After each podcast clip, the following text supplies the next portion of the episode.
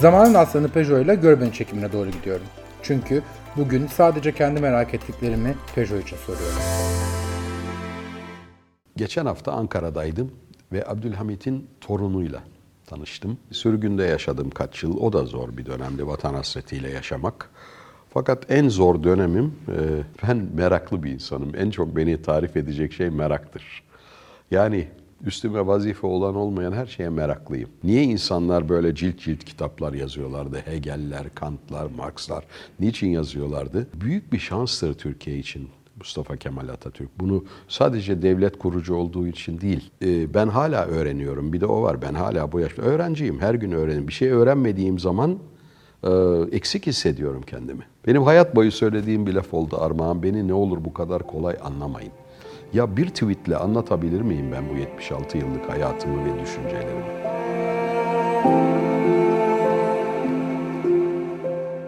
Zülfü Bey hoş geldiniz. Hoş bulduk Armağan'cığım. Sadece kendi merak ettiklerimi soruyorum. Aslında e, sizi bu programa e, çok istiyorduk ama ben özellikle de 29 Ekim'e denk gelsin istedim açıkçası. İyi yaptın. O sebeple e, bizim için de özel bir program bu program. Bence seyirci için de öyle. Zülfü Bey, e, aslında yakın tarih, e, yakın bir cumhuriyet tarihi gibisiniz. e, Sevda Alım Hayatı da ben okuduğum için e, hayat öykünüzü de biliyorum bir yandan. E, bu kadar badire içinde hayatınızın en zor dönemi hangisiydi? Zor dönemler oldu çok. Ee, mesela bunlardan bir tanesi 12 Mart darbesinden sonraki hapishane günlerimiz. Ki o dönemde çok e, şiddetli uygulamalar vardı. Ee, Biz Uğur Mumcu, Altan Öğmen, Erdal Öz falan yani uydurma suçlamalarla askeri hapishanelere attılar falan ama zor dönemdi. Sonra tabii sürgünde yaşadım kaç yıl. O da zor bir dönemdi vatan hasretiyle yaşamak. Fakat en zor dönemim e, kesin olarak söyleyebilirim ki bunlardan daha zor olan dönem o 94 yılında 1994'te beni mecburen bir büyükşehir belediye adayı yaptılar. Büyük ısrarlar sonucunda beni istemeden. Ee, o dönem benim hayatımın ve ailemin hayatında en zor dönemdi. Aslında Zülfü Bey bir yandan da Türkiye'nin kaderinin e, değiştiği, siyasi anlamda Türkiye'nin kaderinin değiştiği Evet öyle oldu, öyle oldu gerçekten ama şunu görmek lazım. Sadece İstanbul'da değil, Türkiye'nin her tarafında bir e, Refah Partisi hareketi, bir hareket geldi ve bütün büyük şehirlerde e, başarı kazandı. Gene kazanamazdı ama maalesef o dönemde 3 sol parti vardı, Sosyal Demokrat. Bunların en çok oy alanı, e, açık ara oy alanı bizdik. Ama diğer iki Sosyal Demokrat Parti, e, DSP ve CHP, o zaman ben SHP adayıydım. E, Bütün güçlerini benim oylarımı bölmeye adadılar ve böldüler. Dolayısıyla biz yüzde 36 oy aldık toplam Sosyal Demokratlar. Yüzde 25 alan e, Refah Partisi'ne verildi. Ankara'da da öyle oldu. Birkaç yüz oyla gitti Melih Gökçe'ye. Yani bunların hiçbiri olmayabilirdi. Sadece daha önce de konuşmuştum. Ben parti mensubu falan değilim. Çok rica ediliyor diye yani bu işi bir şövalyelik kahramanlık gibi bu işe girdim. Ee, bu niyetle. Ee, Sayın Ecevit'e o zaman Sayın Baykal'a CHP'nin başındaydı. Çok rica ettim böyle ortak aday gibi olayım. Yani bu iş bir ölüm kalım savaşına dönüşüyor. Türkiye'nin rejimiyle ilgili bir konuya dönüşüyor diye. Hiç öyle söylememiş gibi ikisi de bütün mücadelelerini bana karşı yaptılar. Kırgın mısınız? E, Kırılıyorsun o zaman tabii çünkü e, mesela şöyle şeyler oldu. E, yakın dostum bildiğim insanlar bir anda gazeteyi bir açıyorum, o neler neler neler yazıyorlar. Ben öyle politikacı olmadığım için politik kavganın sertliğini bilmiyordum ben. E, hep de böyle sevilen bir insan oldum ben sanatımla. İşte kitlelerle falan buluşarak gayet iyiydi. Bir de güzel ilişkilerimiz vardı ama bir yandan insanların e, böyle dişlerinin çıktığını gördüm politika olunca. Ve o zaman ben politikayı içeriden görme imkanını buldum ilk defa. Ve Türkiye gibi ülkelerde siyaset bir e, rantı paylaşma, en sonunda rantı paylaşmaya gittiği için e, o korkunç bir kavga halinde gidiyor. Bir de Türkiye'de şöyle bir şey var. 29 Ekim dolayısıyla da konuşacağız e, ve e, biliyorum eminim ki biz 100. yıla da Cumhuriyetin e, kurallarıyla, sarsılmaz değerleriyle gideceğiz, gireceğiz. E, Türkiye Cumhuriyeti'nin e, kuruluş ilkelerinin e, farkındayız hepimiz ve bu değerlerin farkındayız. Ama bizim bütün mücadelemiz, bütün gençlik boyunca Cumhuriyeti demokratikleştirmekti. Çünkü demokratik olmayan uygulamalar yapılıyordu. Özellikle ordu eliyle. eliyle. Demokratikleşmeye karşı, yani insan haklarına karşı mücadeleler vardı. Biz de diyorduk ki Cumhuriyetimiz başımızın üstünde demokratik hukuk devleti kılalım burayı. Fakat sonra öyle bir şey oldu ki Cumhuriyet'in kendisi tehlikeye düştü. Cumhuriyet değerleri tehlikeye düştü. O zaman biz kendi e, açımıza Cumhuriyeti de savunmayı ekledik. Çünkü Cumhuriyet zaten savunulmaya ihtiyacı yoktu, savunuyordu. Demokratikleşmeyi savunuyorduk ama bu sefer Cumhuriyet değerleri ve demokratikleşme. Orada bir ayrışma oldu zaten Türk entelejansiyasında biliyorsunuz. Yani biz e, Cumhuriyet değerleri ve demokratikleşme dedik. Daha önce birlikte mücadele ettiğimiz bazı arkadaşlar, hayır işte bu İslamileşme ile, müca İslamileşme yoluyla demokrasiyi getirmeye çalıştılar. Bence çok büyük bir hataydı baştan, olmayacağı da belliydi. Zülfü Bey konuşmalarınızın anladığım bugüne kadar hiçbir partiye üye olmadınız. Şey sırasında kısaca oldum. E, SHP üyesi oldum. Yani Mecburen. adaylık mecburen oldum. Bir de milletvekilliği için gene bir ısrar sonucunda bir dönem milletvekilliği yaptığımda o zaman da CHP üyesi oldum. Fakat sonra istifa ettim.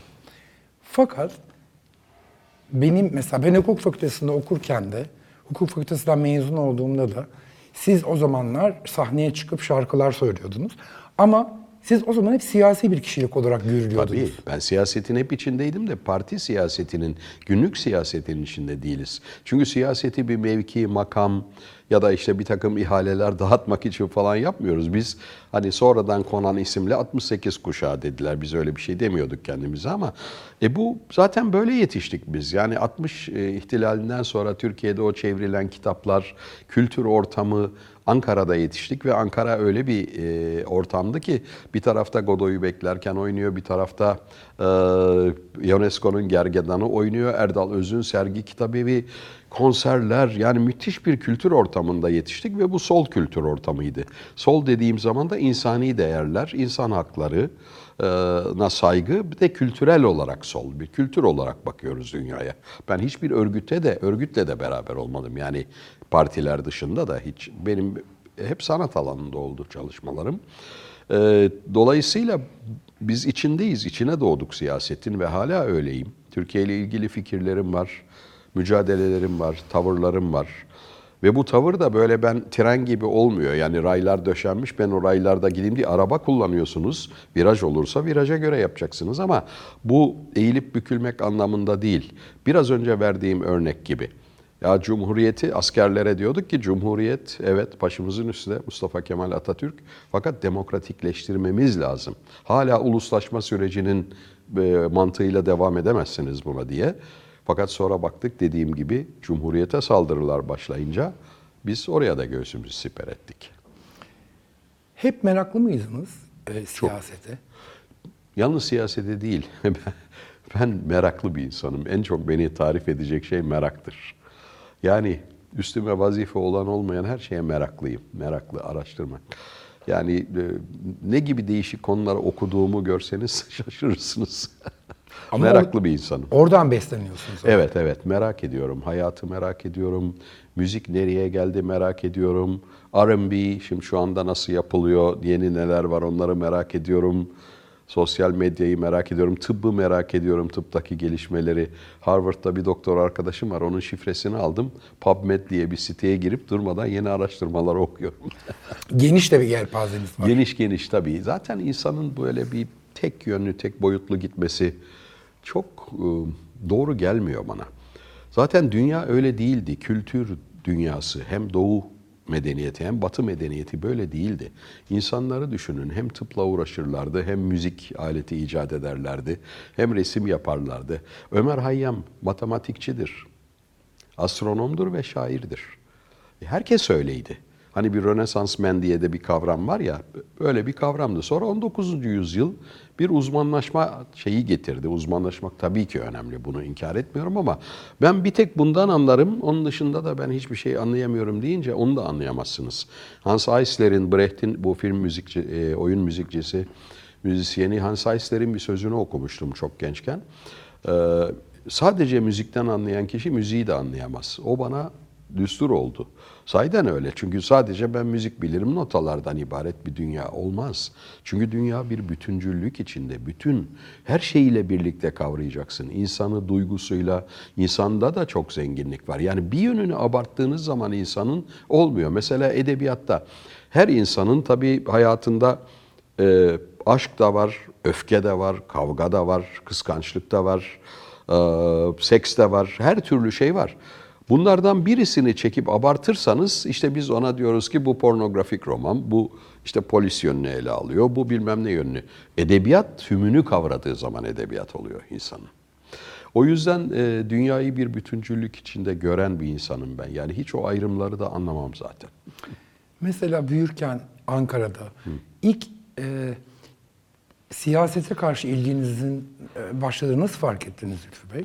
Lisede mi, ortaokulda mı? Şöyle fark ettim. Evet Ankara'da Marif Koleji'ne e, yazdırmıştı. Babam o zaman Yargıtay e, üyesiydi.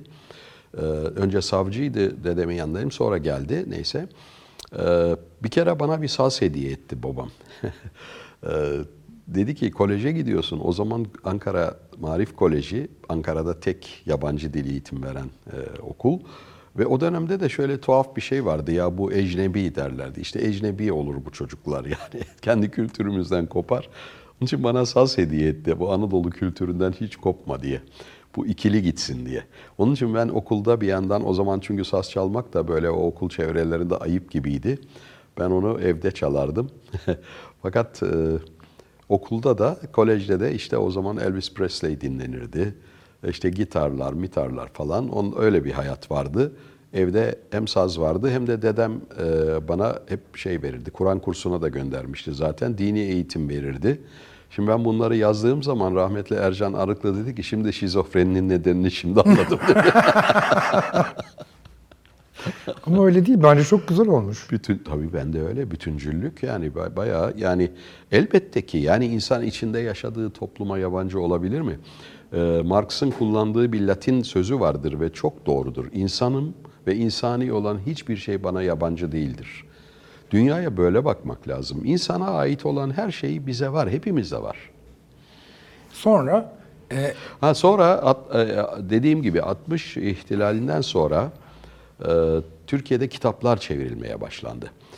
Ben öyle bir ortamdaydım ki mesela büyürken dediğim gibi Godoy'u beklerken Asaf Çiğiltepe arkadaşlarıyla gelmiş Ankara Sanat Tiyatrosu'nu kurmuş. Godoy'u beklerken seyrediyorsun orada o yıllarda. Ondan sonra oradan çıkıyorsun devlet tiyatrosunda Ionesco gergedanları seyrediyorsun. Öbür tarafta o Rus klasiklerini alıp okuyorsun. Koca Beyoğlu pasajının altı sahaflardan kitaplar. Yani kültürle böyle coşan, zevk alan, ee, öyle bir kuşak oldu ki hep kültür konuşuyoruz, müzik yapıyoruz, müzik konuşuyoruz, edebiyat, tiyatro. Başka bir şey olmadı hayatımızda zaten. Ama bu e, o dönemde de dünyada biliyorsunuz büyük bir sol rüzgar esiyordu. Hele Nazım Hikmet'in şiirleri. Böyle teksirler, böyle şeyler, kopyalı fotokopiler vardı. Kitap yoktu tabii. Ama sonra bir gün dediler ki Nazım Hikmet'in kitabı çıkacakmış. İnanılmaz bir heyecanla Yenişehir'de bir öyle vakti diyelim Sevgi Soysal'ı anarak bir kitap evi vardı, devrim kitap evi. Onun önüne böyle kuyruk olmuş. Ben de gittim. Ben tek çocuk bendim. Öbürleri hep yaşlı insanlardı. Ve herkes birbirine bakıyordu polis nerede falan filan diye korkuyla. Sonunda kitaplar geldi, paketler açıldı. Böyle büyük boy, siyah kapak üstünde Kırmızı Abidin Dino'nun deseni Kuvayi Milliye Destanı. Biliyorsunuz Nazım Hikmet bizim Kurtuluş Savaşımızı en iyi anlatmış şairdir. O kitap çıkmış. İşte herkes ikişer üçer alıyordu. Ben de harçlığım yettiği kadar iki tane mi üç tane mi aldım. Sakladım kolumun altına eve koştum. Nazım Hikmet tabii çok etkiledi bizi. Çok etkiledi hayat hikayesiyle. Daha sonra Yaşar Kemal e, ve o zaman Türkiye İşçi Partisi. O Mehmet Ali Aybarlar döneminin ilk müthiş bir hareketti gerçekten. Hala Türkiye'de öyle bir büyük hareketin gerekli olduğuna inanıyorum ben. Çünkü O işte Türkiye'de gelişen işçi sınıfının e, yarattığı bir hareketti. Sendikacılar kurmuştu ama Mehmet Ali Aybar'a başkanlık teklif etmişlerdi. Ve biliyorsunuz 15 milletvekiliyle meclise girip Konya'dan bile milletvekili çıkarıp Türkiye'yi sallamışlardı.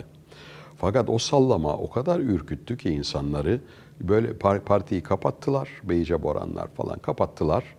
Siyaset yasakları koydular ve sonra sistem yani dedi ki ya böyle bir solu istemiyoruz. Biz ortanın solu diye daha böyle bir baraj koyalım eh, solun önüne. Bu Bülent Ecevit'in sözüdür. Biz baraj koyuyoruz. Çünkü işçi sınıfı geliştikçe işçi hareketleri ve sosyalist partiler büyür. Biz onlar olmasın diye bir baraj koyuyoruz. Kendi sözüdür rahmetli Sayın Ecevit'in. Bilemem. Şimdi e, onun için Türkiye'de e, yanlış anlaşılan bir şey. Bir de tweetokrasi diye bir yazı yazdım yeni Oksijen'de. Tweetokrasi dönemindeyiz. Bu ne demek? İnsanlar artık tweetlerle düşünüyorlar. Tweetle düşünmeye yeterli bir şey değil. Niye insanlar böyle cilt cilt kitaplar yazıyorlardı? Hegel'ler, Kant'lar, Marx'lar. Niçin yazıyorlardı? E şimdi bir tweetle madem halledilebiliyorsa o zaman ne gerek vardı o çabaya? Onun için geçenlerde bir televizyon programında bana sordular. Atatürk solcu muydu? E değildi dedim. E bir tek soru, bir tek kıs kısacık cevap. Açıklama yok. İstenmedi. Fakat sonra baktım birçok Atatürkçü yazar nasıl solcu değildi falan. Şimdi başka şeyler bunlar. Gerçekten düşünmek lazım diyor. Şöyle düşünüyorlar. Solculuk tabii iyi bir şey. Yurtseverlik, solculuk bunlar birleşiyor işte. Uğur Mumcu falan. Tabii ki bunlar sembollerimiz ve dedikleri doğru. E biz Atatürkçü olduğumuza göre Atatürkçü de solcu. Yani iyi, aydınlık değer diye bakılıyor.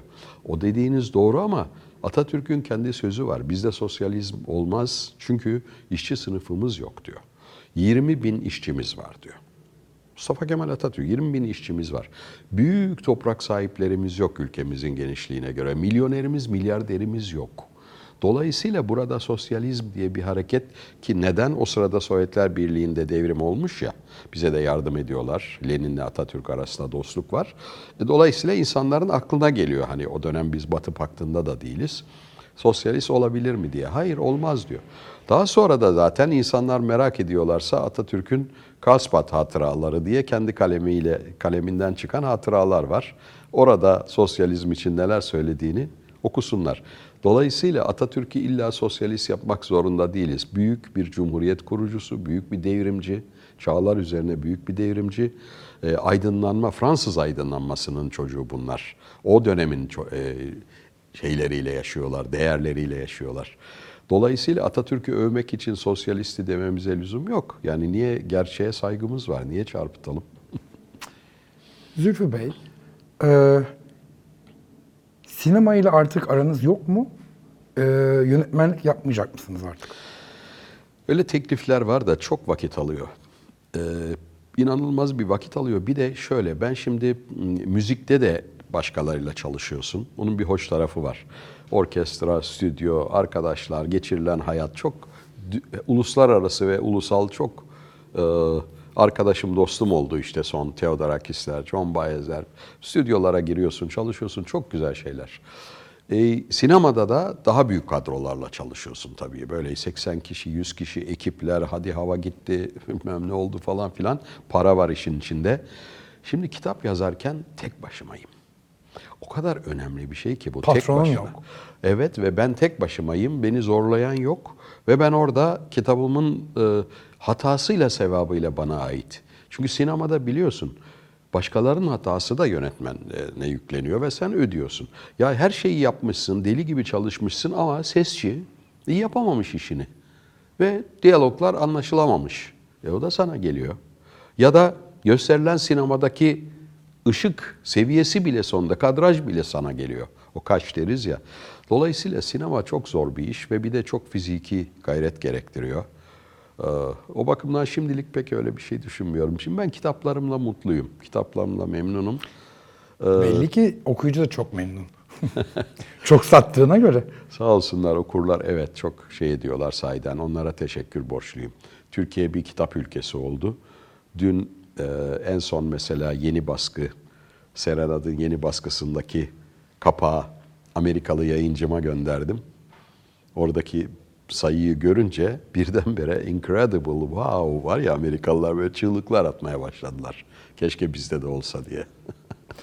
Zülfü Bey eskiden kitap e, ya da yazar olmak insanı geçindiren bir şey değildi. Değildi. Şimdi geçindiren bir şey mi? Yani her yazar için değil tabii. Kitapları çok satan yazarlar için olabilir. Fakat kitapları çok satan yazarlara da bakıyorum. Ee, yani en başta bir 4-5 kişi sayarsam bunların çoğu 70 yaşının üstünde.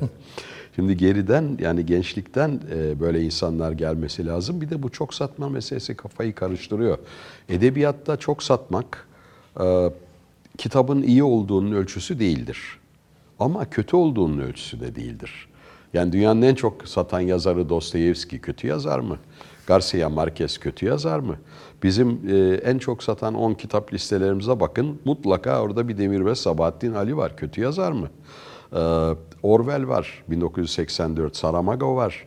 E, dünyanın en büyük yazarları. Dolayısıyla bir kitap hem edebi hem de çok satan olabilir. O Amerikalıların bestseller kavramı içinde düşünmememiz lazım bunu. Geç kalmış bir tanışma yaşanıyor klasiklerle, edebi eserlerle ve ülkenin yazarlarıyla. Ona bakarsanız tabii Yaşar Kemal de çok satmıştı. İnce Mehmet mesela girmediği ev yoktu neredeyse. Sabahattin Ali, Nazım Hikmet bizim yazarlarımız yani e, az satan yazarlar değildi. Ama genç yazar arkadaşların bazen böyle edebiyat jürilerinde falan oluyorum, okuyorum, üzülüyorum. Ee, çok yetenekliler, çok iyiler, çok iyi niyetliler ve oturup 400-500 sayfa kitap yazıyorlar. İğneyle kuyu kazmak. Bu kolay iş değil. Fakat şöyle bir şey bana eksik geliyor yani bağışlasınlar. Genelleme yapıyorum içinde tabii böyle olmayanlar var. Her sanat eserinin içinde bir e, bir gerilim. Gerilim dediğim zaman polisiye değil, zemberek. Saat nasıl tık tık tık tık bir şey sayesinde çalışıyorsa kitabın da bir şey sayesinde çalışıyor olması lazım. Karamazov kardeşleri niye okuyoruz o kadar kalın kitapları? Savaş ve Barış'ı niye okuyoruz? Garcia Marquez'i niye okuyoruz? Çünkü bir nabız atıyor. Yani hani derler ya Tanrı yarattı insanı çamurdan sonra bir ruh üfledi. O zaman ayağa kalktı. Şimdi bazen o heykel olarak kalıyor, o ruh üflenmiyor. O zaman da diğer insanların ilgisini çekmiyor. Ee, mesela Yaşar Kemal kestirme konuşurdu. Bana derdi ki sanat şiddettir. Şimdi bu dediğin zaman bambaşka şeyler anlaşılır ama ben onun ne demek istediğini biliyorum. Yani Homeros'ta da var tabii o. E, mitolojilerde de var. Bütün hepsinde var. Bir bir bir şey var temelinde. Böyle bir insani mesele var. Trajedilerde insani meseleler var. Ne kadar da serttir. E, bunların dışında postmodern edebiyatta ben işte laf, laf, laf, laf üretirim dendiği zaman e, okur da sıkılıyor haliyle. Bana ne diyor bunları şey yapmaktan? Bu Türkiye'de değil, dünyada da böyle. İngiliz yazarlar, edebiyat eleştirmenleriyle bir yemekte buluşmuştuk. Guardian, işte büyük gazetelerin, Times falan. Dedim ki edebiyat eleştirmeni bunlar. Ne okuyorsunuz dediler. Vallahi en iyi polisiyeleri okuruz biz dediler. Niye dedim. Onun dışında insanlar, onun fikirleri beni ilgilendirmiyor ki. Benim de var öyle fikirlerim diyor. Edebiyat eleştirmeni bu. Zülfü Bey sosyal medyayla ilgileniyor musunuz? Mesela Twitter'daki sizin hesabınızı siz mi yönetiyorsunuz, birisi mi yönetiyor? Arkadaşlarım yönetiyor. Bir avukat arkadaşım var Ali Durmuş, bir de başka bir arkadaşım. Onlar yönetiyorlar. Ben tabii okuyorum onları, bakıyorum, giriyorum. Aslında bizim epeyce de var. Yani Instagram'da, Instagram'la Twitter'daki paylaşımların ya da gelen cevapların farkını çok iyi ayırabiliyorum tabii ya da Facebook'taki. Twitter çok daha politik bir yer. Ama toplam bizim bu sosyal medyada 3 milyonun üstünde izleyicimiz var. Peki nasıl oluyor Zülfü Bey? Mesela yöneten insan tweet atmadan önce size yolluyor, size tamam mı diyorsunuz? Yolluyor ama bazı şeyleri de biliyor zaten. Yani bazı yıl dönümleri geliyor. Şimdi şunu paylaşalım, bunu mu yapalım? Diyelim ki işte Nazım Hikmet'le ilgili, Yaşar Kemal'le ya da benimle ilgili. Hadi kitap çıkmış, bilmem Fransa'da kitap çıkmış ya da bilmem nerede ödül almış. Çin'de kitap çıkmış. Bunu paylaşalım mı abi? Tabii. Yani kendiliğinden bile yapsalar olur yani. Onlar zaten belli şeyler. Bazen ben de dayanamayıp bir şeyler yazıyorum ama ya çok da aslında tuhaf bir ortam. Şimdi ben size dert yanayım. Bugün çünkü bir e, gelirken bir yazı okudum. Bir adamcağız okunmayan bir gazetede böyle böyle koca makaleler yazmış. Benim bir tweetim, bir tweet var. Tweet de şu. Selahattin Demirtaş dördüncü romanını yayınlayınca göndermiş nezaketen böyle geldi hapishanedeki bir yazar arkadaştan geldi. Ben de teşekkür ettim onu paylaşarak. Dedim ki işte edebiyatımızın e, usta kalemlerinden Selahattin Demirtaş'a teşekkür ederim. Zevkle okuyorum. Tweet bu kadar. Ya bunun üzerine on binlerce karşı tweet ve kaç tane yazı yazıldı. Televizyonlarda konuşuldu. Enerji e, tüketiyorlar. Ya bu bir teşekkür. Ve orada da edebi yönüne vurgu yapıyorum. Beğeniyorum sayeden yazdıklarını. Selahattin Demirtaş'ın ilk kitabına da arkasında ben yazmıştım e, şeyi yazıyı kitap kapağını. Böyle bir e, durumda yani bir buna bile tahammülleri kalmamış insanların. Bu çok tuhaf bir şey. Bu kutuplaşma insanları nereye getirdi? Mesela Berkin Elvan'ın ölüm yıl dönümünde tabii ki paylaşıyoruz. Hemen aa işte bak Eren var bilmem ne varsa Aybüke var. Tabii ki var. Onlar da geldiği zaman Eren evladımız. Konserlerimizde zaten onları anıyoruz. Yiğidim Aslan'ın burada yatıyor derken Eren de var orada. Ee, yani PKK'nın öldürdükleri de var. Diğer çocuklarımız da var, gezide ölenler de var. Biz çocuk ölümlerini ayırmıyoruz ki bunların hepsi bizim canımız, ciğerimiz. Ama kutuplaşma öyle olmuş ki Eren'i paylaştığın zaman da bu sefer başka marjinal gruplardan vay efendim onlar sen Türkçü müsün? Yahu insanım. Yani Türkçü müsün, faşist misin, komünist misin, o musun, bu musun? Yahu sen bana bir bak ben şu yaşta bir insanım. Önce bir insanım bir de anlamaya çalış. Benim hayat boyu söylediğim bir laf oldu Armağan. Beni ne olur bu kadar kolay anlamayın. Ya bir tweetle anlatabilir miyim ben bu 76 yıllık hayatımı ve düşüncelerimi?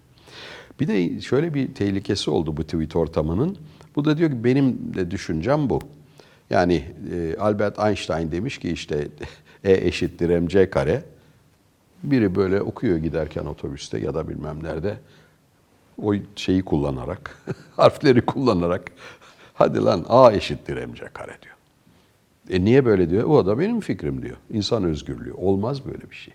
Düşünce hiyerarşisi vardır, bilim hiyerarşisi vardır. Naim Süleymanoğlu göster, al bu böyle halter kaldır kardeşim. Kaldıramam. Niye? Ya adam ömür boyu çalışmış, kasları var. Görüyorum. Peki beyin kasları ne oluyor? 50 sene sabahlara kadar çalışmış bir adamın çünkü beyin kaslarını görmüyor. Bu da benim fikrim diyor. Çetin Altan rahmetli böyle bir şey olduğu zaman masa derdi ki senin fikrin falan olamaz derdi. Önce yadırgardım sonra hak veriyorum artık. Çünkü haddini bilmek çok önemli bir erdem. Şu anda da had bilindiğini hiç zannetmiyorum ben. Aynı dert bende de var Zülfü Bey. Ee, programa başka bir partiden ya da işte hangi partiden birini çıkarsam öteki parti taraftarları bana saldırıyor. Bu, bu niye çıktı? E, ama yani burası özgür bir platform. Buraya gelip oturup herkes fikirlerini söyleyebilir. Şimdi kutuplaşma korkunç bir şey. Bir toplumu e, mahvolmaya, mah, mahva götüren bir şey. Ben 90'lı yıllarda yazmaya başladım bunu Sabah gazetesindeki o dönemin sabahındaki e, köşemde. Sağ sol kutupları aslında bizde şiddete bulaştırıldığı için kötü anlaşılıyor. Ama düşünecek olursanız bütün demokratik ülkeler böyle yönetiliyor. İşte Amerika'da cumhuriyetçiler, demokratlar, Fransa'da sosyalistler, işte şeyciler, e, cumhuriyetçiler. Sonra İngiltere'de muhafazakarlar, İşçi Partisi. Demokrasi dediğin her ülkede böyle bir sağ ve sol kanadı var. Böyle uçuyor kuş. Şimdi bundan e, iyice insanlar şey yaptı, sıkıldılar. Ve sonra üç kutuplu bir Türkiye gitti. Daha derin bir kutuplaşmaya gitti. Nereye gitti? Etnik, dini ve milliyetçi kutuplaşmalara gitti. Bunlar çok derin kökleri olan şeyler. Bunların uğruna gidiyor, ölüyor insanlar. İşte bunu yapmamak gerekiyordu. Çünkü medeni ülkelerde bu partiye oy verirsin, sana iyi hizmet etmezse öbür partiye oy e, verirsin. Bu gökten gelen senin üzerinde bir güç değil ki devlet. Senin ödediğin vergiyle, senin paranla, arabasına benzinini koyduğun, sana hizmet etmekle mükellef insanlar, senin memurların. Yani patron halktır. Ve sen dersin ki iyi hizmet edemedin kardeşim. Benim çocuğumun okul sorunu ya da sağlık sorunu ben bu sefer başkasına vereceğim. Ama bu kutuplaşma olunca inadına, inadına kanımız aksa da falan filan. Ya niye kanın akıyor? Demokrasi rahat rahat yaşa. ne var yani kanını akıtacak? Bu kutuplaşmadan Türkiye'yi kurtarmak lazım. Ben hep buna çalıştım. Ama kavgayı ayırmak için araya giren en çok yumruğu yer ya. Bunun da farkındayım. Öyle olacağını da biliyordum. E yeriz olsun. Zülfü Bey iki kardeşsiniz değil mi? Dört. Aa, ya biz Ferhat Bey'i biliyoruz, başka da bilmiyoruz. Ee, ben en büyüğüm. Benim bir küçüğüm var avukat Asım. Ee, o şimdi Alanya'da, Alanya'ya yerleşti. Onun küçüğü kız kardeşimiz Seyhan. Kültür Bakanlığı'nda genel müdürdü, öğretmen. Onu kaybettik maalesef. Çok acı bir şey oldu. Küçüğünü kaybetmek çok acı bir şey. Doğa tersine dönüyor. Çünkü çocuk ölümlerinde de öyle. Ee, İnsan dünyaya geliyor, neslini bırakıp gidiyor. Ve o da geliyor, nesil böyle devam ediyor. Bir çocuk ölümünde ya da bir genç ölümünde dünya tersine dönüyor, doğa tersine dönüyor. Doğaya aykırı bir şey. Onun için daha çok sarsılıyoruz. Öbürünü bir şekilde anlıyoruz. Geçen yıl bir Melisa adlı bir melek, 4 yaşında bir melek kaybettik. Yani hala her gün içim yanıyor. Yani o çocuk ölümü çok zor bir şey. Çok. Ben bilmiyordum dört kardeş olduğunu. Evet, en küçük de Ferhat. Ferhat. Müzisyen. Ferhat Bey hala müzikle ilgileniyor. Ferhat Müzik'te evet o e, Orta Doğu Teknik Üniversitesi'nde oku- okumuştu o ama ben ona ortaokuldayken bir gitar hediye etmiştim. Bir de o zaman Mutlu Torun hocadan dersler aldırtmıştım. Ders aldı, müzisyen oldu. Aslında babam Amasya savcısıyken Amasya'da doğdu Ferhat. E, adı da onun için Ferhat. E, dedem de e, göbeğini bana verdi götür dedi bu Şehzade Camii'nin duvarına sok bu çocuk dedi. Hoca olsun, din alimi olsun. Yaptım, müzisyen oldu. Babanızın görevi dolayısıyla herhalde Türkiye'nin çok yerinde bulundunuz. Evet. Daha çok batıda yani Muğla savcısıydı babam. Amasya savcısıydı. Fethiye savcısıydı daha önce. Daha çok batıda dolaştı ama ben sonra bir dönemden sonra Ankara artık hep e, ilkokuldan koleje girdiğim için dedemin emekli hakim dedemin evinde kalıyordum. Sonra babam da Ankara'ya gelince e, öyle oldu. Bizim aile hukukçudur. En büyük dede Osmanlı subayıdır. Ahmet Muhtar Paşa'nın muhafızı kolağası Ömer Bey. Benim bir adım, iki dedemin adı Ömer Zülfü. O şehit, e, en büyük dedemiz. Onun oğlu e, Zülfikar, Zülfü dediğimiz dedem hakim. Ee, babam Yargıtay Başkanlığından emekli oldu. Amcalarım hakim, kardeşim hukukçu ve meşhurdur Livaneli soyadı hukukçular arasında ama ilk sanık kürsüsüne ve hapishaneye geçen benim aileden. Siz ne bitirdiniz Bey? Ben e, Ankara e, Lisesi'nin e, lisedeyken son sınıfta kalan iki dersimi vermedim. Çünkü dedim ki ben bu eğitimi reddediyorum. Ben bu şekilde okumak istemiyorum burada. İsveç'e gittim. İsveç'te üniversiteye girmem mümkündü notlarıma göre. İsveç Üniversitesi'nde felsefe okudum. Fakat felsefenin e, ikinci sınıfında çünkü bir de güzel burs veriyorlardı. Karım da pedagoji okuyordu. Bu onun bir de müzik vardı, müzik okulu. Orada okuyordum. Yani benim şöyle bir derdim oldu. Orayı da bitirmedim. Neden biliyor musunuz? O diploma için yapmayacağım diye kendimde bir kural vardı. Ve ben şöyle gidiyorum fix menü veriyorlar. Hele o dönemin okulları. Sen ne istiyorsun? Müzisyen. Al sana müzik. Ama ben aynı zamanda felsefe de istiyorum. Peki felsefe o zaman al sana felsefe. Hani gidersin de ya ben börek istemiyorum niye getiriyorsunuz? Menüde var. ya da şunu istiyorum o menüde yok. Ben kendi edebiyat e, eğitim menümü yaptım. Zaten dünyada kültür e, kitaplardan alınan bir şeydir. Ve e, ben hala öğreniyorum. Bir de o var. Ben hala bu yaşta öğrenciyim. Her gün öğreniyorum. Bir şey öğrenmediğim zaman e, eksik hissediyorum kendimi. İlginç. İsveç'te yaşamak zor muydu Zülfü Bey? Çünkü hani orada 6 ay gece 6 ay gündüz ya. Kışları zordu tabii ama İsveç'te medeni bir ülkeydi ve o dönemde daha e, az mülteci vardı. E, tabii sosyal demokrat bir devlet olduğu için daha eşitlikçi. E, biraz tabii sıkıcıydı. Yani o dönemde yaşamak yani iki kanal televizyon vardı. Hatta bir kanaldı hatta resmi devlet televizyonu. O da saat 10'da biterdi.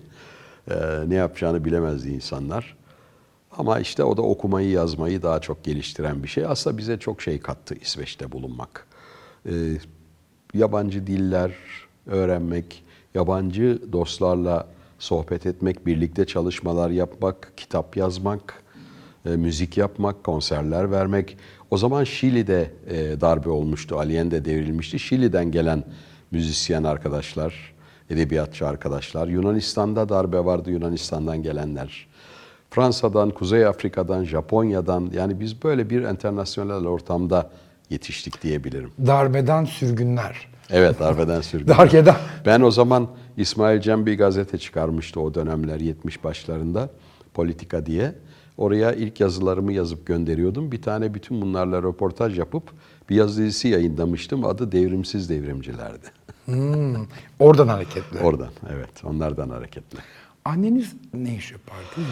Annem e, e, ev hanımıydı. E, maalesef biz onu 38 yaşında kaybettik çok erken. Bir yanlış teşhis galiba oldu. Ve e, büyük bir dram tabii yani. 38 yaşında güzel bir kadın oldu bir anda gidiverdi işte. Siz çok küçük müydünüz? Yok ben e, 20 yaşındaydım. Annem Acayip 18 yaşında doğurmuş beni. Ama yine de Tabii. zor bir dönem o. Çok zor ama mesela kardeşim Ferhat 10 yaşındaydı yani onlara daha zor e, oldu ama zor ya hayat zaten böyle bana diyorlar ki mutluluk diye romanımda var ya mutluluk nedir? Ya mutluluk sürekli bir mutluluk diye bir şey yoktur dünyada. Mutlu anlar vardır. Ama mutsuz anlar mutlu anlardan daha çoktur insan hayatında. Çünkü zaten kısa bir ömür var.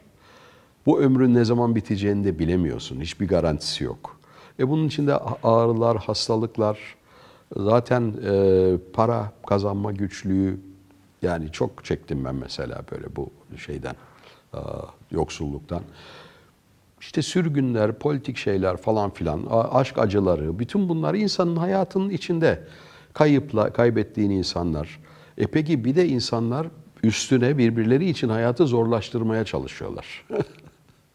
Tam tersi olması lazım. Ya zaten geçiciyiz, hepimiz gidip gidiyoruz. E birbirimize biraz hayatı iyi kılalım, mutlu kılalım. Niçin yani ben seni tahrip etmeye çalışayım? Niye sen bana karşı? Ama Habil Kabil'den beri insan böyle işte. Homo sapiens, e, ben diyorum ki bazen şaka homo sapiens sapıktır. Kızım Aylin ne diyor ki homo sapiens yani diyor. Evet. Çünkü insan öldüren bir tür yok. Yani karıncalar örgütlenip birbirini öldüren ordular kurmuyor. Kaplanlar da kurmuyor. Hep şeyler kişisel kavga bazen olabilir. Maymunlar da kurmuyor.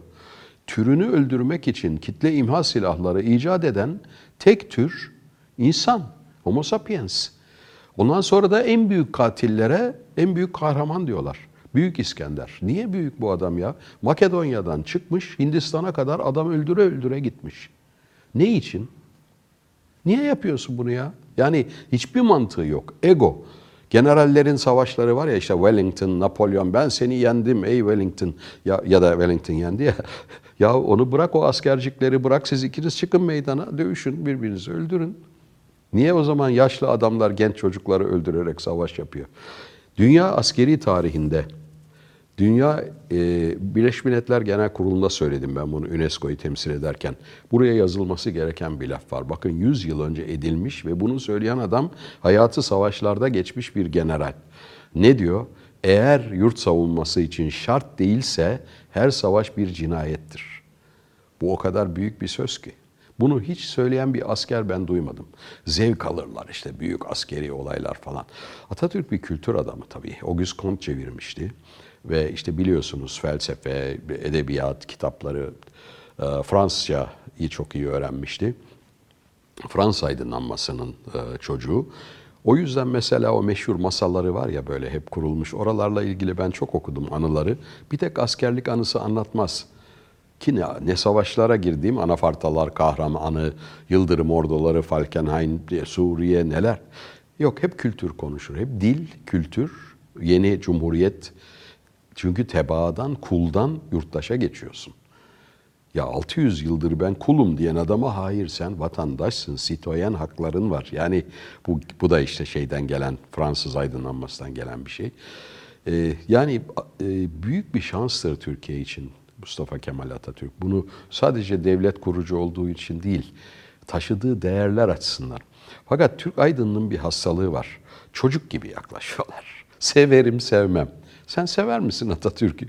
Ben severim, ben sevmem. Bu bir entelektüel yaklaşımı değildir. Oturursun bir devlet kurucusunu analiz edeceksen oturursun, okursun, ciddi makaleler yazarsın. Dersin ki şu tarafını ben tabii çok doğru yaptığını düşünüyorum. Ekonomik tezlerinde şunu hatalı buluyorum ya da şu olayda şunu şöyle buluyorum falan diyebilirsin. Bunlar tabii ki eleştiriye açık ama ya ben sevmem gibi ön yargılar falan bunlar enfantil şey, çocuksu. Türk aydını biraz çocuksudur. Zülfü Bey, her yiğidin bir yoğurt yiyişi vardır ya. evet. Nasıl yazıyorsunuz? Ee, atıyorum, devlet memuru gibi sabah 8 kalk, Yo, yo, yo, akşam ben, 5'e kadar. Ben yapamam. Hiç öyle disiplinlerim yok benim. Ben e, şimdi konserler oluyor. İşte önceki gün e, Mikis Theodorakis anısına Harbiye'de gene bir konser yaptık. O sırada tabii konsere yoğunlaşmanız gerekiyor. Ya da konferanslar ya da yurt dışı geziler falan filan. Ama onun dışında kendime vakit ayırdığım yani diyorum ki ben artık tamam kapanıyorum. Özellikle yurt dışına gidiyorum. Hele uzak yerlere ki Türkiye'den kurtulayım. Çünkü kafamın içi hep Türkiye. Ee, biraz kurtulayım. Önce 3-4 gün kurtulamıyorum bir hafta hatta. Ama daha sonra Türkiye'nin dünyanın merkezi olmadığını biliyorsunuz ama hissedemiyorsunuz. Sonra hissetmeye başlıyorum onu. Çünkü başka konular, başka şey. Türkiye'nin adını bilmeyen insanlar var sokaklarda. O zaman romanıma kapanıyorum. O dünyanın içinde yaşıyorum. Esas yaşam benim için o roman oluyor. Ee, gerçek hayatta dipnot oluyor o zaman. Ee, o yoğunlaşmadan roman çıkıyor işte. Uzun kalıyorsunuz. Dönem dönem gidiyorum, biraz kalıyorum, bir ay sonra gidiyorum, tekrar sonra başka bir yere gidiyorum. Yaşar Kemal de öyle yapardı. Mesela Şile'de Değirmen Otel'e giderdi ya da başka yerlere giderdi. Çünkü kapanmanız lazım. Size kimse bir şey öğretmiyor. Bir dünya yaratacaksınız, karakterler yaratacaksınız ve onlar insanların tanıdığı kardeşi gibi böyle yakın gelecek onlara. E peki nasıl gelecek bu? Siz e, onu tanıdığınız için gelecek. E, o dünyayı sizin kafanızda yaratmanız lazım ki çok iyi bildiğiniz bir şeyi anlatın. Yoksa siz de bilmiyorsanız okur da bilmez, siz de bilmezsiniz. İşte o zaman kitabın canı olmuyor. Dolayısıyla her romanınızın yazıldığı bir ülke var. Var. Tayland'a giderdim bir balıkçı köyüne. Orada kalırdım. Çok şimdi biraz uzak geliyor bir de Covid, Movid falan ama tam bu sıralarda onun hazırlığı içindeyim zaten. Gene bir yere çekileceğim. Çünkü dört yıldır yazmakta olduğum bir roman var. Abdülhamit'in Selanik'teki sürgünle gönderildiği gün başlayan. Şimdi bu da büyük tartışmalar yaratacak. Çünkü Abdülhamit de e, bir tartışma konusu yapılan birisi. Efendim bir kısım diyor ki Kızıl Sultan, öbür kesim diyor ki Büyük Ulu Hakan, e, neredeyse peygamber. Ve geçmişteki şahsiyetler, ölmüş gitmiş şahsiyetler üzerinden güncel politik kavgalar yapıyorlar. Bu da çok yanlış bir şey. Sen İngiltere'de duyabiliyor musun? Oxford'da kavga çıktı, öğrenciler birbirine girdi. E niye? Efendim 8. Henry mi haklıydı, Cromwell mi haklıydı diye. Böyle bir şey olmaz. Dünyanın en saçma şeyi. Ama biz tarihimizle de dövüşürüz, şairlerimizle de dövüşürüz. Her şey semboldür. Çünkü sembolik ülkedir burası. Düşünce temelli bir ülke değil. Ee, yani bıyıklarının ucu aşağı doğru mu değil mi diye 5000 kişi birbirini öldürdü bu memlekette. Sembollerdir öne çıkan. Çünkü kimsenin düşünceyle uğraşacak hali yok. Zaten e, e, bir kitabım var, bir uzun nehir söyleşi kitabı. E, Batı'nın kibri ile Doğu'nun cehli arasında diye. Orada benim gördüğüm en büyük fark şu, insanı hayvandan ayıran farklar var. Hayvandan ayrılmak şart mı? Biz de hayvan türüyüz, memelilerden bir türüz. Evet şöyle şart, çünkü bizde e, bir takım özelliklerimiz daha yüksek. Hayvan sözü Türkiye'de hakaret gibi kullanıldığı için rahat da anlatamıyoruz bunu. Dünyanın hiçbir sözü hayvan diye hakaret etmezler insanlar. Böyle bir hakaret deyimi yok yoktur. Çünkü herkes yani insanlar da hayvan. Fakat insanı hayvandan ayıran iki önemli özellik var. Konuşma değil. Hayvanlar da kendi aralarında konuşuyorlar, bir şekilde iletişim kuruyorlar. Balinalar bile. Ama mesele o değil. Metotlu düşünmek ve gülmek. Hiçbir hayvan metotlu düşünemez, hiçbir hayvan gülmez. O böyle gülüyor gibi gelir yüz şekli bize ama değil, gülmez. İnsanı insan yapan, diğer hayvanlardan ayıran iki özellik metotlu düşünmek ve gülmek. Şimdi ikisi de bizde çok e, pejoratif kavramlar. Şimdi bir tanesine bakıyorsun, e, düşün düşün, bilmem nedir işin. bir tane iyi söz yok. Nasrettin Hoca'nın hindisi gibi düşünme. İşte düşünme derin, ayağını tut serin falan filan. Bir sürü Karadeniz'de gemilerin mi battı ne düşünüyorsun? Böyle bir anlayışla düşünüyorum o halde varım diyen bir kültürün karşısına çıkıyorsun. Yani medeniyetin temeline o Descartes'i yerleştiren ve düşünüyorum o halde varımı yerleştiren bir kültürün karşısına düşün düşün bilmem nedir işin diye çıkamazsın. İkincisi de gülmek. Ve korkunç laflar var bizde biliyorsun. İşte karı gibi gülme. Yani hem kadını aşağılıyor hem gülmeyi aşağı. Ya insanı insan yapan şey gülmektir. Dünyanın en büyük bilim adamı Einstein kahkahalar atar, dilini çıkarıp resim çektirir. Yani nedir bu? Atatürk'ün de salıncakta resimleri var biliyorsun. Oyun oynarken resimleri var. Bu e, işte şey e, bir de çok güldük başımıza bir kötü bir şey gelecek. Ya bunlar toplumun kodları. O kadar önemli ki bu kodlar ama bizim ön yargılarımız var kadınlara karşı, çocuklara karşı. Medeniyet olarak kodlarda yanlışlıklar var. Gelenek diyorsun. Her gelenek iyi değildir ki. Geleneklerimle övünürüm. Nedir geleneğin? Yamyamlık. Mesela kabile olmaz. Yani iyi geleneği alırsın, kötü geleneği de tasfiye edersin. Çağdaş toplum bunun için gerekli. İşte bunları anlata anlata ben de helak oluyorum. Zülfü Bey, genç yazarlardan takip ettikleriniz var mı? Tabii. Kimi takip ediyorsunuz?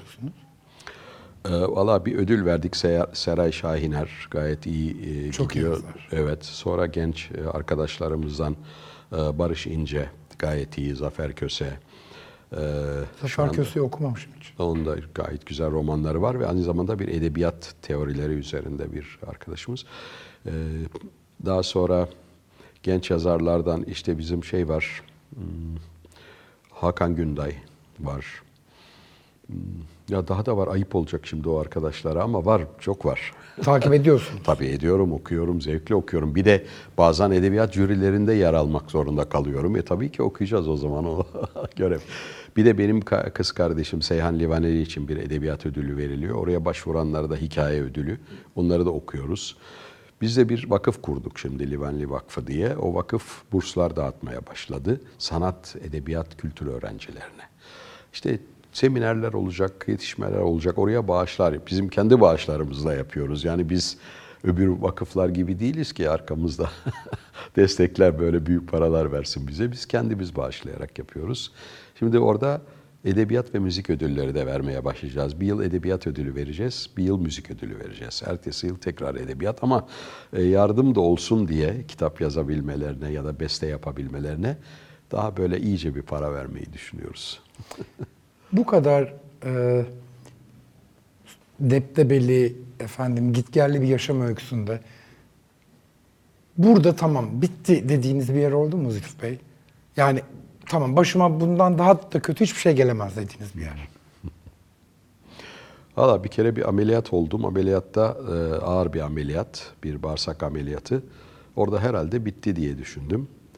Orada da çok enteresan e, anılar var. Benim bu okuduğum Sevdalım Hayat otobiyografi daha sonra Almanca'ya çevrildi, çıktı. Almanya'da da Dışişleri Bakanlığı'nda bir tören yapıldı. O törende gazeteciler, işte Alman gazeteciler bana soruyorlar. İşte çok ödül aldınız dünyadan. E, Bunlar içinde sizi en çok sevindiren nedir? Aa, anlatayım dedim o zaman. ben dedim bir bağırsaklarım perfore oldu, patladı falan filan divertikülit diye bir dertten. Ondan sonra hoca Dursun Buğra acele ameliyata almak zorunda kaldılar. Dedi ki laparoskopik yapamayacağım, keseceğiz boydan boya. Çünkü hazırlık vakti yok falan. E, Yapacaksın boynunu büküp gidiyorsun. Daha sonra da zaten canlı çıkıp çıkmayacağını bilmiyorsun. Çok zor bir iş. Neyse sonra ay, ay- ayıldığımda böyle tabii sarılı her taraf falan çok zor günler geçirdim. Bir akşam bir doçent geldi dedi ki ya dedi çok iyi laparoskopik yaptığımız çok iyi oldu dedi. Ha dedim yapılmadı ki. Ya dedi ben ekipteyim öyle yapıldı. E nasıl yapıldı dedim. Ya dedi hoca dedi aldı dedi bir sürüyü böyle tam dedi açınca ya da asistan bilmiyorum ben orayı. Dedik ki dedi ya bir tanemiz ya ben Ankara'daki hipodrom konserinde vardım. Öbür doktor dedi ki ben işte karıma onun parça Karlıkayın ormanıyla ilanı aşk etmiştim. Öbürü dedi ki ben Gözde. Hoca dedi ki ben de işte çok severim falan. Ya bir deneyelim mi hocam? Hadi deneyelim. Laparoskopik. Hayatımda aldığım en büyük müzik ödülü budur. Çok ilginçmiş ama. Tabii. Hayatımı kurtardılar. Değil mi? evet. Ben e, Kocaeli'de avukatlık yaparken siz Kocaeli fuarına e, konser vermeye geldiniz. Ben gelip seyrettim. Çıkışta bizi joplamışlardı. Sebebi belli değil. ya inanamıyorum ben bu Türkiye'ye. Gerçekten ben şimdi meclise girdim. Armağan. Mecliste o koridorlarda yürüyorum. Milletvekili rozeti takıyor insanlar. Yani parti rozeti takmıyor. Baktım karşıdan birisi geliyor. Oo Zülfü abi bir resim çektirelim çocuklarım çok sevinecek falan. Çektiriyoruz böyle. Abi dedi ben, ben dedi çok dayak yedim senin parçaların yüzünden falan. Nerede? Sakarya. Dedim ah ya işte yani ben kusura bakmayın da ben ne yapabilirim çok insan var böyle falan. Derken dedim ki e, "Ah, nerenin milletvekilisin? Sakarya. Dedim Sakarya'dan çıkar mıyım CHP? Abi ben CHP'li falan değilim abi dedi. Ben AKP milletvekiliyim dedi. Yapma ya dedim. Abi dedi onlar mı dinliyor sizi bitik dedi. Biz de dayak yedik sizin. Son tahlilde müzik evrensel bir şey. Ya yalnız müzik de değil ya. Şimdi bak mesela Theodorakis e, vefat etti. E, ben cenaze törenine gittim. Sağcı bir hükümet var Yunanistan'da. Ama bu büyük besteci artık herkesin sesi, bir Yunanistan'ın sesi haline dönüşmüş. Halbuki Komünist Partisi üyesi. Sağcı hükümet üç gün resmi yas ilan etti. Ve ben de orada televizyonlara konuşurken dedim ki ben çok memnunum dostum Theodorakis için bu onurlandırma bu güzel bir şey. Ama esas Yunanistan kendini onurlandırdı. Yani ne dedi Yunanistan? Biz ideolojileri aşarız, Yunanistan'ın evlatlarına sahip çıkarız. Fazla üstün dağlarca bir millet büyük evlatlarıyla nefes al, alır demişti. Niye hala bütün dünyada Türk'üm dediğin zaman Nazım Hikmet şiiri hatırlanıyor da niye hala dövüşüyorsun Nazım Hikmet'e karşı? Onu bırak 400 yıl geçmiş niye Pir Sultan Abdal'a karşı dövüşüyorsun? Akıl alacak bir şey değil. Bu çok açık ben söylüyorum çekinmeden ilkelliktir. Bunu yapmak ilkelliktir. Efendim sağcılar, tabii ki sağcılar da var. Onları da okumuyor muyuz? Necip Fazıl'ın çok sevdiğimiz şiirleri var. Şeyler Çetin Altan'la okurduk, ezbere okurdu o. Abidin Dino arkadaşıydı, anlatırdı Necip Fazıl'dan. E, İsmet Özel bizim gençlik arkadaşımızdı Ankara'dan. Yani ne oluyor böyle yani bu kadar ayrım, bu kadar yani sonsuza kadar ayrıştırabiliriz birbirimizi olarak o, o zaman. Din, milliyet, mezhep, memleket, spor takımı, kadın erkek olmak. Yani her türlü tercihte birbirimize Sevdiğimiz yemekler, sevmediğimiz yemekler öyle Ama gider. Tabii ama yüzde seni ayıran yüzde üçe beşe değil yüzde 95 birleştirene bakacaksın. Yani başka türlü bir ulus olunur mu zaten başka türlü? Olunmaz ama Türk, Türkiye çözülme döneminde teelleri atıyor Türkiye'nin maalesef. Yanlış yaptılar. Türkiye'nin toparlanması lazım. Tekrar ulus haline gelmesi lazım. Ama nasıl bir ulus? E, tahakküm eden, ezen, dilleri yasaklayan, onu bunu hoşuna gitmeyene hapse atan bir ulus değil. Gerçekten bir batı demokrasisi. Yani ülkesinde var olan bütün değerlere sahip çıkan, demokrasi dediğimiz e, e, rejimi hukukla ve kuvvetler ayrılığıyla bütünleştirerek kullanabilen bir e, sistem. Sen hukukçusun. E, hukuk olmadığı zaman zaten şey olmuyor. E, devlet olmuyor. Mecliste de adalet mülkün temelidir yazıyor ya. Tem, mülk demek orada devlet yani şey, de, ülke. Evet adalet temelidir sahiden. Adalet olmadığı zaman işte olmuyor. O zaman denetimsiz kalıyor. Denetimsiz kalması da ülkeyi maceralara götürüyor tabii. İttihat Terakki zamanında neydi? Yok kanun, yap kanun. E kanun yok mu? Ha yapıverin. Öyle olduğu zaman bir ülke olmuyor işte. Aynı anda kafanızda kaç roman eskizi Çok ya da var. çok var değil mi? Ya ben kendimden çok şeye üzülüyorum. Her yazar kafasında roman projeleriyle ölüyor. O kadar merak ediyorum ki mesela Tolstoy ne yazmak isterdi? Kafasında neler vardı, ne hikayeler vardı? Dostoyevski neler? Mesela Marquez Alzheimer oldu maalesef. Hiçbir şeyi hatırlayamıyordu. Kim bilir ne projelerle gitti. Keşke böyle insanların böyle beyni bilgisayara aktarılabilse de yeni teknolojiyle yar- yararlanabilsek. Romanların içinde tanıdığınız insanlar kuşkusuz vardır. Var ama şöyle o da birebir anlatmıyorum insanları. Şimdi Marcel Proust'un o şey var ya e, geçmiş zamanın izinde orada Paris çevrelerini anlatır. Paris çevrelerinden diyorlar ki işte bunlar gerçek kişilerden hareket ediyorsunuz. Evet diyor. Bir kişi de aşağı yukarı 800 kişi var. diyor. Geçen hafta Ankara'daydım ve Abdülhamit'in torunuyla tanıştım. Meksika Büyükelçisi'nin hanımı Medya Hanım. Ee, Abdülhamit'in sülalesinden işte kızı Ayşe Sultan'ın torunu. çok konuştuk ve çok ilginç bir kişilik Abdülhamit ve o dönem tabii çok ilginç. Ee, sürgün dönemi, ben sürgün dönemini yazıyorum fakat anıları da var tabii. Anılardan birisi de amcası Abdülaziz'le 3. Napolyon davetiyle Fransa'ya, Victoria'ya, İngiltere'ye, Kraliçe Victoria'ya falan gitmiş olması 24 yaşındayken. İlk ve son yurt dışına seyahat eden Osmanlı Sultanı Sultan Aziz'dir. O zaman da bir çözüm buluyorlar. Halifenin ayağı toprağa, yabancı gavur toprağına basamaz diye çizmesinin altına böyle bir bölme yapıp oraya İstanbul toprağı koyuyorlar. Hiçbir zaman kendimizi biz böyle kandırmayı iyi biliriz. Neyse orada müthiş bir şaşayla karşılanıyorlar tabii büyük devlet e, falan. Çok ilginç. Orada bizim bir e, büyükelçimiz var. Musurus Paşa. Şimdi bugünkü anlayışla anlayamıyoruz. Bizim bütün büyükelçilerimiz yüzde doksanı Rum'dur. Yahudidir, Ermenidir. Çünkü Osmanlı tebaası. Şimdi bugün anlayamıyoruz biz bunu. Fakat şundan geldim ben demin Prus dedim ya. Musurus Paşa'nın e, kızı ki Kraliçe Victoria'nın da sevip oynadığı bir çocuk bir Romanya prensiyle evleniyor. Daha sonra Paris'e taşınıyorlar. Onun da kızı var. Büyük bir e, Fransız şairi oluyor. Marcel Proust'un anlattığı evine gittim geldim dediği insanlardan birisi o. Yani imparatorluk tarihine böyle baktığınız zaman inanılmaz ilişkiler var, inanılmaz zenginlikler var. Bütün bunların içinde bizim halk kültürümüzde de, saray kültürümüzde de muazzam zenginlikler var. Fakat bunlara kafayı kapatıp da 300 kelimelik bir lumpen kültür içine kilitlenirse Türkiye, ben buna itiraz ediyorum işte. Çünkü bu ülkenin kültürü büyük bir kültürdür. Bunu yapmaya hiç kimsenin hakkı yok. Zülfü Bey, Türkiye'de bir anlayış var. Solcu olunca işte solcular atıyorum e, marka giymez. Solcular e, son model arabaya binmez. Solcular pahalı şampanya içmez. Böyle mi sizce de yoksa hayır solcu da insandır. Dünyanın nimetlerinden faydalanır mı? Evet, şöyle bakın, e, eğer emeğiyle, alın teriyle para kazanıyorsa, kendisini, ailesini makul ölçüde iyi yaşatması tabii ki kabul edilebilecek bir şeydir. Çünkü o da bir sanat emekçisi. Emekçi de para kazanır. Ama bu kadar ağır sömürünün, bu kadar ağır yoksulluğun olduğu bir ülkede öyle anormal lüks arabalar, yalılar, köşkler, özel uçaklar falan ben buna eğer ben halkçıyım diyorsa bir sanatçı buna hakkı olmadığını düşünüyorum. Çünkü e, toplumdaki sınıf mücadelelerini e, yaralıyor, insanları kanatıyor, çocukları üzüyor. Yani bu bu böyle bir gösteriş toplumu çünkü bu. Şimdi kaliteli bir şey giymek ayrı, marka giymek ayrı. Yani bizim ben yerli ben yerli malı giyiyorum hep.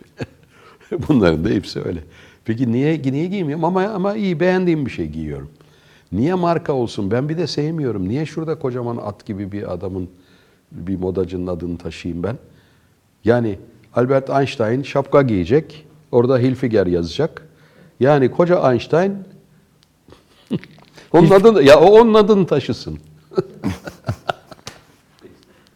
Doğru. Vallahi doğru. Gençliğimde ben de çok marka meraklısıydım. Sahi mi? Vallahi yaşlanınca geçti ama. Ya tabii tabii. Bir kere bir kere bak çok fazla mal satmaya çalıştılar. Şu anda mal çeşitlendirdiler ve kapitalizm dünyanın her yerinde mal satmak. Bir tek amaç var daha fazla mal satmak. İnsanların her birini tüketici. 7,5 milyar insanı 7,5 birim tüketim birimi diye görüyorlar. İnsan diye falan görmüyorlar. Ve ne kadar çok gereksiz mal sat. Allah aşkına eskiden bir kalıp sabun olurdu banyoda. Saçımızı yıkardık şimdi böyle rengarenk rengarenk cicili bicili şeyler dolu. Ama içlerinde de tehlikeli kimyasal maddeler var. Kanserojenler falan var ama o kadar cicili bicili ki modern hayat diye onları seviyor insanlar. Çok şu anda üretim dursa dünyada bana kalırsa böyle 20-30 sene insanların gözlük ihtiyacı da kalmaz. Ayakkabı ihtiyacı da, pantolon ihtiyacı da. Deli gibi mal var ve bunu satmak için ya gardıroplar falan evlerde yıkılıyor. Bir zaman öyle değildi. Biz işte benim ceketimi, benim pantolonumu küçüğüme giydirirlerdi. Pabuçlarımızın Kuzenimize altı- verirdik. Tabii götürürdük, pençe yaptırırdık. Böyle amcalar vardı, ağızlarına çivi doldururlar. Alır alır çakar yapardı. Hatta naylon torbalarla toptan gider gelirdi onlar. E, böyleydi gayet de mutlu. Fakat o zaman kanaatkarlık vardı biliyor musun? Bu çok önemli bir şey. Toplum yani evinde ne var? Ben işte savcı çocuğuyum falan işte nispeten orta sınıf. Evindeki eşya ne? Herkesin aynıydı. Şu, şuraya mı gidiyorsun, buraya mı gidiyorsun? Böyle bir ayrım yoktu parasıyla. Hatta bir şey söyleyeyim. Biraz oradan buradan para kazanmış mahallede biraz böyle gösteriş yapan, bir araba alan falan biri oldu mu ona da biraz da kıskançlığını, aa bu kaçakçı derler. Zülfü Bey geldiğiniz için çok teşekkür ederim. Ee, sizi de ağırlamak çok büyük onurdu, çok büyük keyifti. Teşekkür Sizi ederim. yakından tanımak çok keyifliydi. Teşekkür ederim. Bu vesileyle sizin de 29 Ekim Cumhuriyet Bayramınız kutlu olsun. Evet sizin de ekip arkadaşlarınızın da 29 Ekim Cumhuriyet Bayramı kutlu olsun. Çok önemli bir yıl dönümündeyiz ve daha sonra 100. yılını kutlayacağız Cumhuriyet'in. Bakın şunu söyleyeyim son olarak. E, Dünya tarihinde bir devlet yıkılmadan kuruluştaki ilkeleri değişmez. Osmanlı İmparatorluğu yıkılmıştır savaşta. Yerine laik Türkiye Cumhuriyeti kuruldu. Rus Çarlığı yıkıldı, yerine Komünist Sovyetler Birliği, onun da yerine e, işte daha sonraki Rusya kuruldu.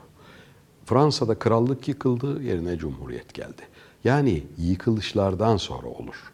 Şimdi Türkiye Cumhuriyeti yıkılmadı. Türkiye Cumhuriyeti ayakta. Halkın gönlünde Atatürk sevgisi hiçbir zaman olmadığı kadar belki de Kurtuluş Savaşı'ndan sonra ilk defa bu kadar yüksek bir seviyede. O yüzden hiç kimse boşuna uğraşmasın. Cumhuriyet yaşıyor. Bizim derdimiz bu cumhuriyeti taçlandırmak, demokrasiyle taçlandırmak. Ben ta kaç yıldır şunu söylüyorum. Çok kuvvetli Osmanlı yayları vardır. Yani pehlivanlar gerebilir ancak onu. O almış germiş, geriyorsun. Böyle germiş birisi. Böyle duruyor. Ama bu yayın normal şekli değil. Yerine gitmek istiyor o yay. Yerine gidecek bir gün.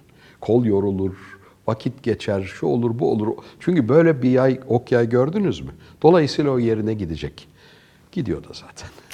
Tekrar çok teşekkür Ben ederim. teşekkür ederim.